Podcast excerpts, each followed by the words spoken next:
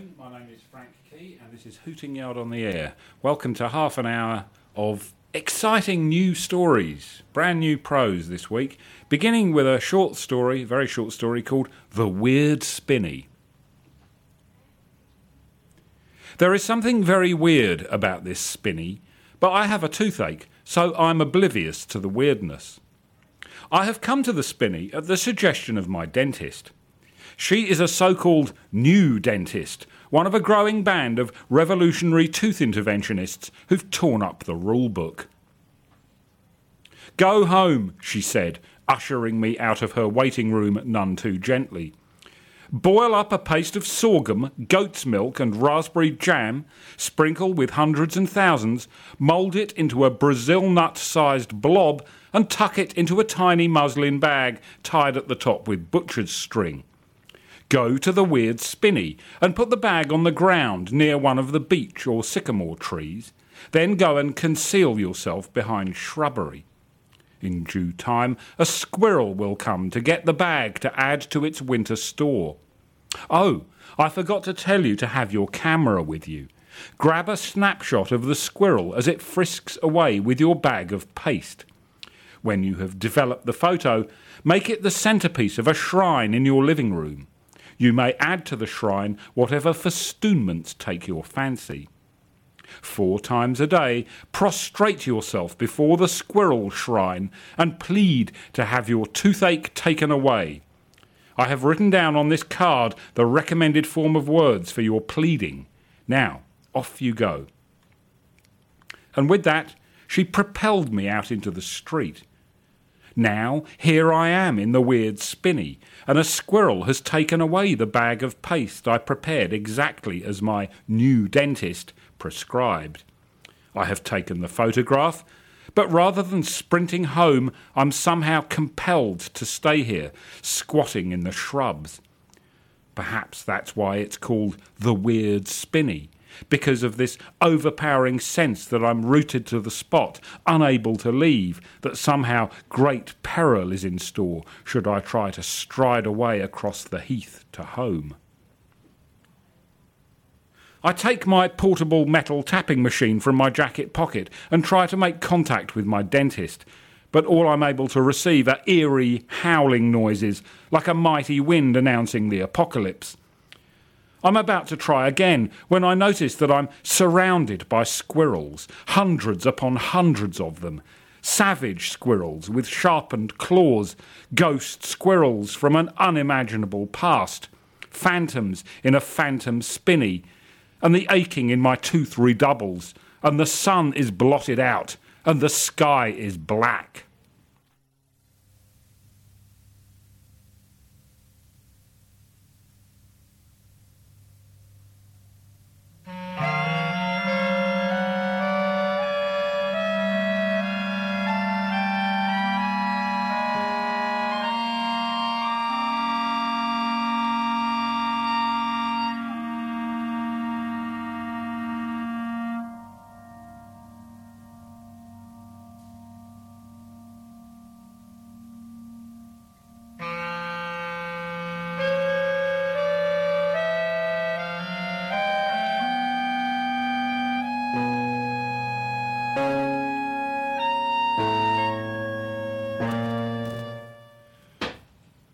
Sky blotted out and the the sun blotted out and the sky black. We could do with that now. I think we could do with that. I certainly could.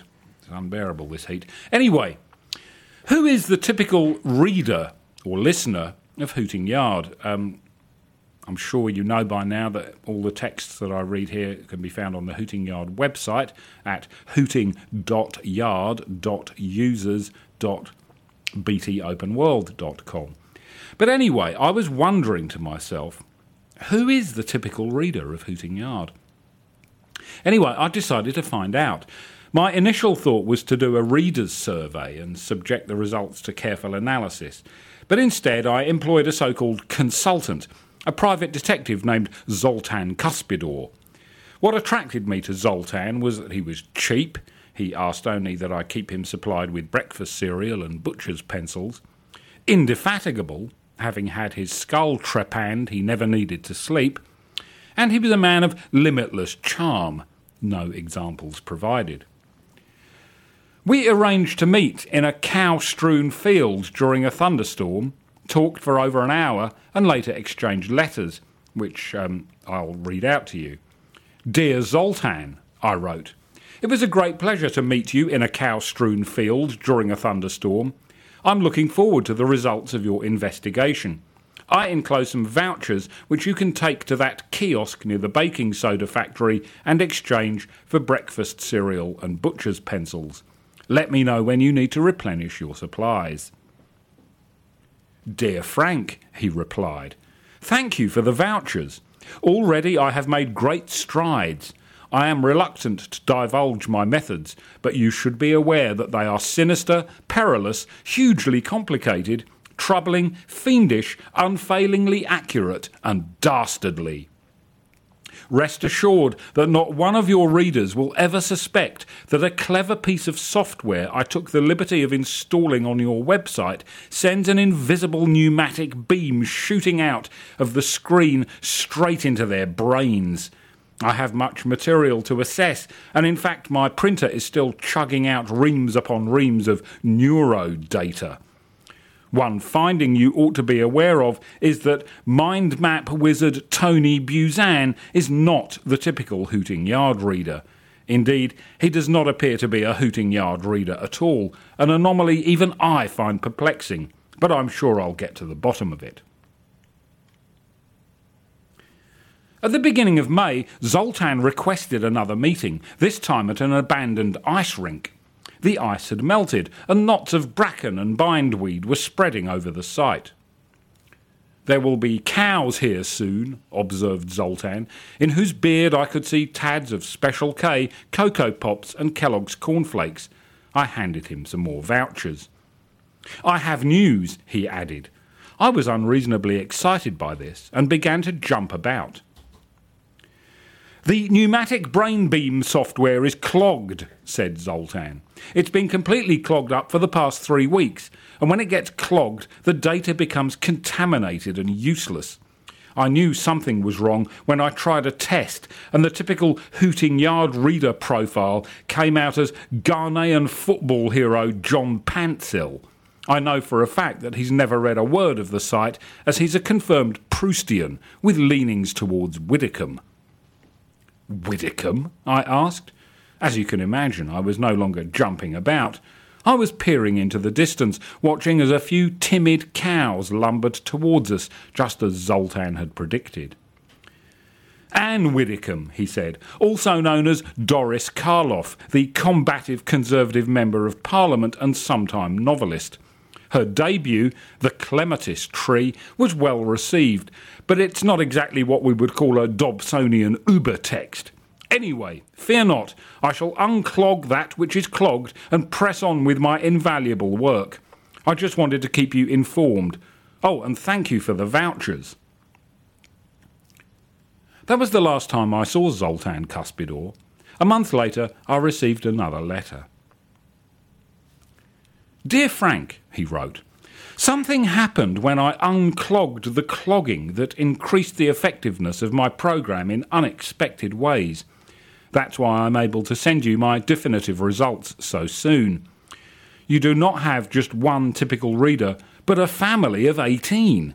This group is so homogenous that I cannot pluck one of them away from the others without bringing the whole house of cards crashing down, if you see what I mean and so to my announcement.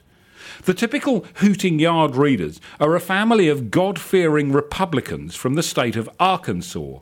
They are Jim Bob and Michelle Duggar, and their children Joshua, Jana, John David, Jill, Jessa, Jinger, Joseph, Josiah, Joy Anna, Jedidiah, Jeremiah, Jason James, Justin, Jackson, and Johannah. If you visit their website, splendidly named www.jimbob.info, I think you'll agree that they're wholesome, toothsome, and quite, quite lovely in every way.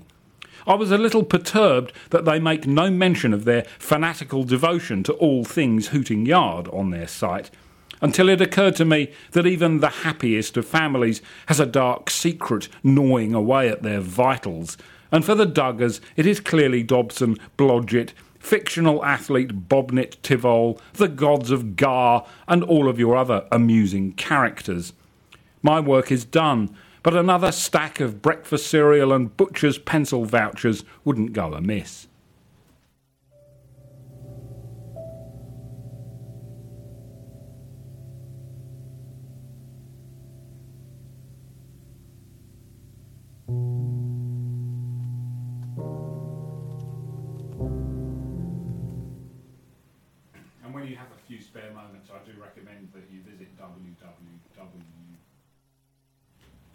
www.jimbob.info. It's um, very, very interesting website, and you can see all of the 16 um, children whose names begin with J. Anyway, this is a story called Cake and Pastry Person. Many, many years ago, so long ago that you were probably not yet born, there was a cake and pastry person who drove a van around Pang Hill and Blister Lane, tooting a horn in the summer afternoons, for it seemed the sun was always shining in those faraway days. Those were times when children still bought cakes and pastries from a van, a big Pantechnicon painted yellow and red and pink and mauve and black. It was also, of course, the time when people worshipped the hideous bat god Fatso and walked the earth in fear of his flapping wings and his shrill squeaking that churned up the innards and pierced the soul. Where, in other lands, the roads would be lined by milestones telling the distance to an important town or port, here there were hundreds and hundreds of huge stone carvings of Fatso the visible reminder of his terrible and terribly haphazard power. Children were protected from the worst of his wrath, for Fatso the Bat God did not fully reveal himself until a person reached adulthood. For tinies, the stone statues were simply part of the landscape, like trees or kiosks or pneumatic power towers. Although the bat god is forgotten today, everyone remembers the resin hoops that were the favourite plaything of young and old alike. I'm sure you know the words to the old song. We skip and frolic and loop the loops along Pang Hill with our resin hoops. We skip and frolic on Blister Lane with our resin hoops we loop again. Sometimes children would play at tossing their hoops over a Fatso statue, giving the bat god a necklace. Everyone knew that a hoop's resin, once resting around the stone neck of the god, would begin immediately to rot, and that by the next morning nothing would remain but a squelchy, foul smelling string of glutinous goo, drippity dripping onto the ground, where soon vile, prickly, poisonous weeds would sprout. These were the roads up and down which the cake and pastry person's van would trundle, slowing to a halt whenever a little crowd of tinies gathered, each child clutching a cake and pastry token.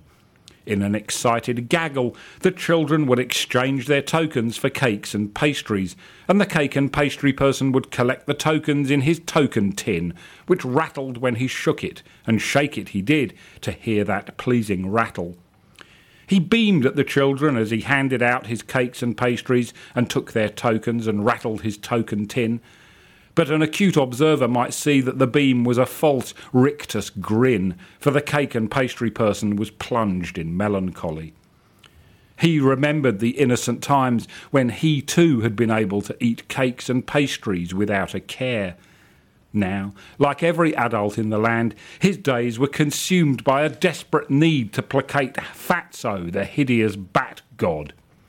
It seemed that Fatso needed more and more tokens every day, and the cake and pastry person was seldom satisfied until his tin was so crammed with tokens that it no longer rattled.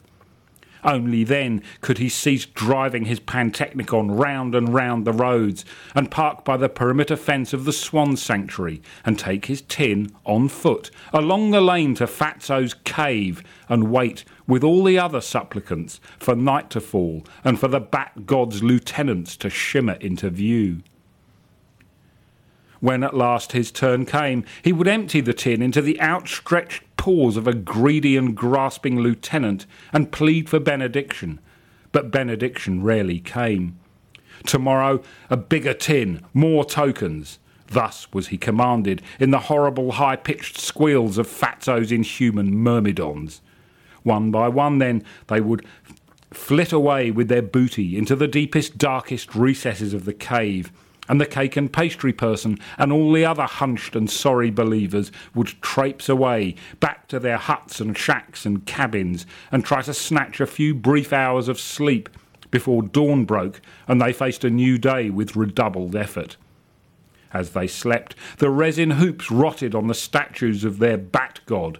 Poisonous weeds crept and curled along the ground and in the nurseries, under cover of the night, tiny children giggled with delight, happy that they had bolstered Fatso's power for another day, sure in the knowledge that tomorrow would bring more looping the loop with their resin hoops, more sunshine, and more cakes and pastries from the cake and pastry person's yellow and red and pink and mauve and black cake and pastry van.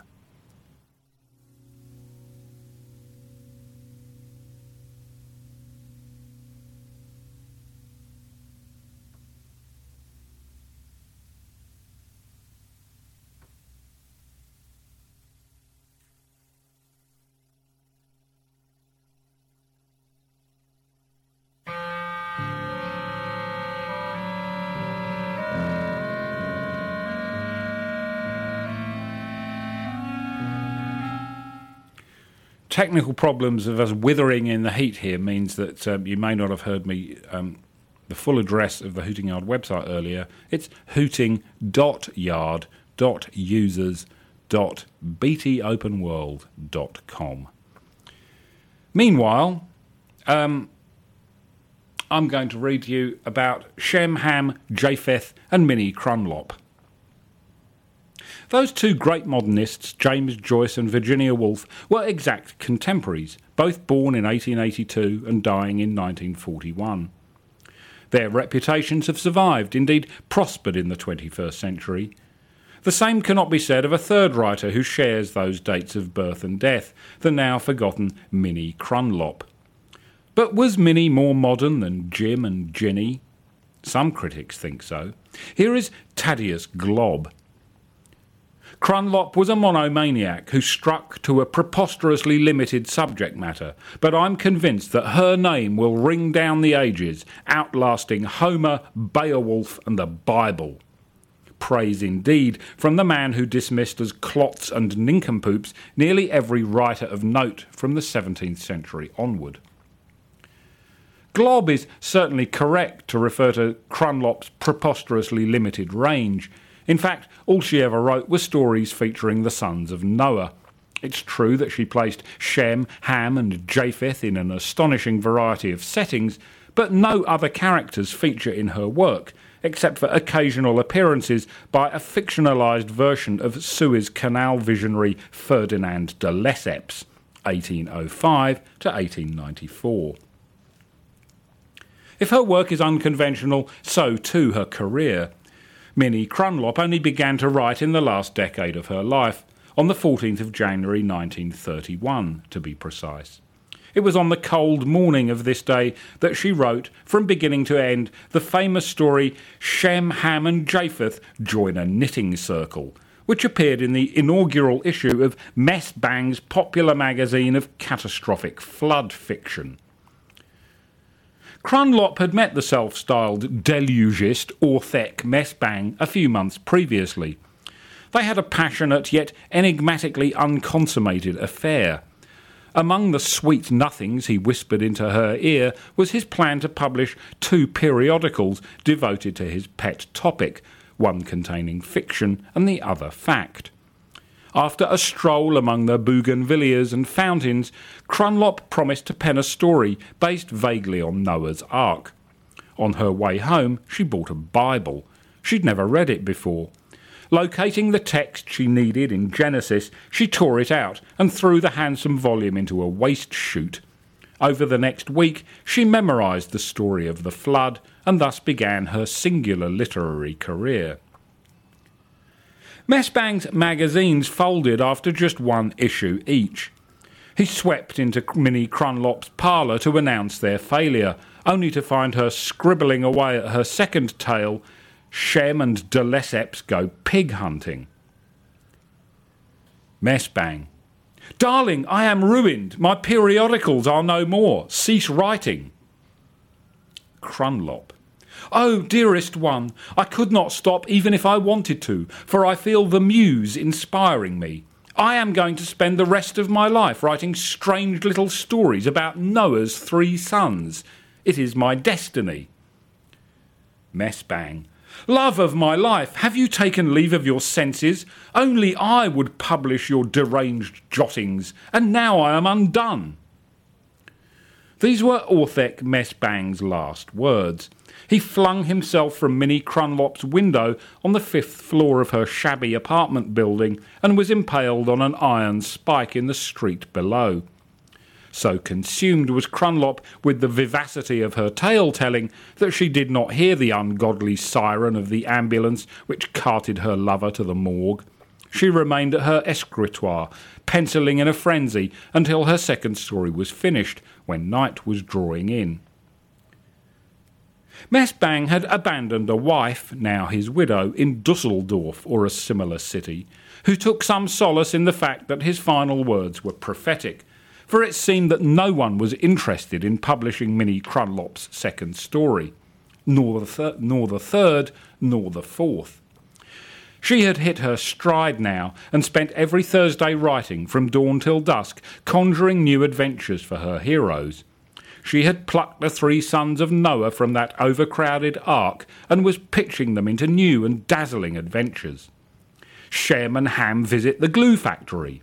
Japheth is buried alive, and De Lesseps and Ham and the mysterious bag of soil were all written before the end of the year.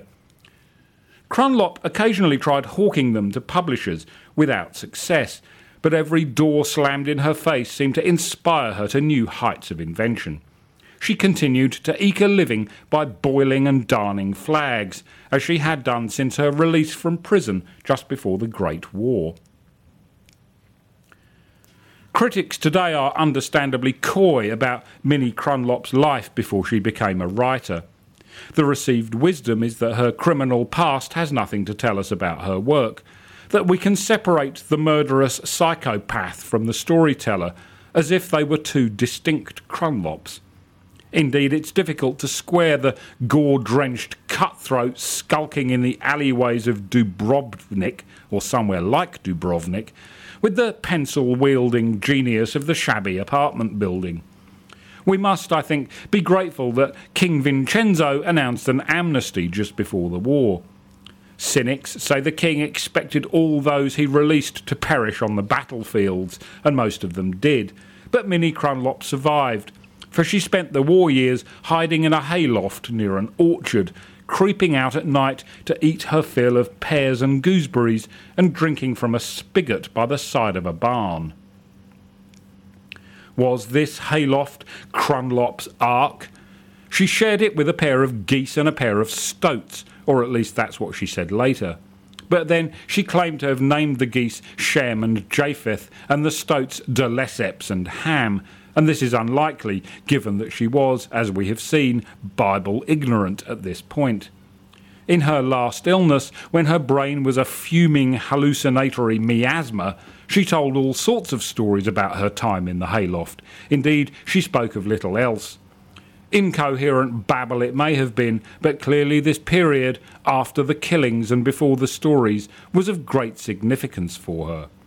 Over the years, there have been attempts to convert the wartime sanctuary into a mini Crunlop museum or memorial library, but no one has ever been able to identify the actual site, given that there are literally dozens of haylofts in barns near orchards in the country. Curiously, her writings give no clues. Throughout the canon, there is no mention of any kind of agricultural building. The reader will find plenty of gaudy palaces, space stations, skyscrapers, futuristic pods, Transylvanian castles, urban dystopias, and Victorian drawing rooms in Crunlop's fiction, but no barns or f- in farmyards. Nor will one find an ark, of course. The only story that nods in a seafaring direction is the elegiac A Rowing Boat and Its Oars, 1936, the first of Crunlop's works to win a prize. She had at long last found a publisher in the form of Dr. Gillespie's pedantic Register and Gazette. Dr. Gillespie was a fictional character who purported to edit and write most of this weekly periodical, which was heavily illustrated with mezzotints by the mezzotintist Rex Tint. It was Tint who recommended Crunlop to the genuine non fictional editor, a secretive plutocrat with a piratical eye patch, who was to become her sole publisher. In the remaining four years of her active career, the tales poured out, some of them only 50 words long, some close to novellas. It was an age of anxiety as Europe edged once again towards war. Minnie Crunlop took to sporting an eye patch in homage to her mentor. She went to visit de Lesseps Suez Canal, where she wrote the groundbreaking Ham's rakish sneer. She penned anonymous fan letters to Hollywood actor Claude Rains. Her shabby apartment building was given a new lick of paint, or paints, all mauve and yellow and a startling cerulean blue. She pondered writing a new type of story, one that would feature Neville Chamberlain, but abandoned it after a long and earnest discussion with Rex Tint in the dining room of a majestic hotel, where the pair of them ate soup, crackers, and potted paste, before running away without paying the bill. She exchanged her collection of pencils for a pen with an unbreakable nib and promptly broke the nib. She was praised in an essay by, essay by Capisco, and Larch painted her portrait, and King Vincenzo's son, the new king, also called Vincenzo, presented her with a medal. She wrote a marvellous, tragic, tear stained tale called Japheth is Buried Alive Again. Her hair turned white. And then on the 14th of January 1941, ten years to the day since her writing career began, she was engulfed by a daze, a daze that could have been mistaken for a coma, were it not that within her daze she babbled incessantly about the hayloft, hayloft and her geese and her stoats and little else, and she never again picked up her broken pen, nor any of the pencils she had retrieved from a rubbish tip, and she babbled away in her daze for forty days and forty nights ark time. And then she passed away, and now she is all but forgotten. So you must mark her name, and mark it well. Minnie Crunlop.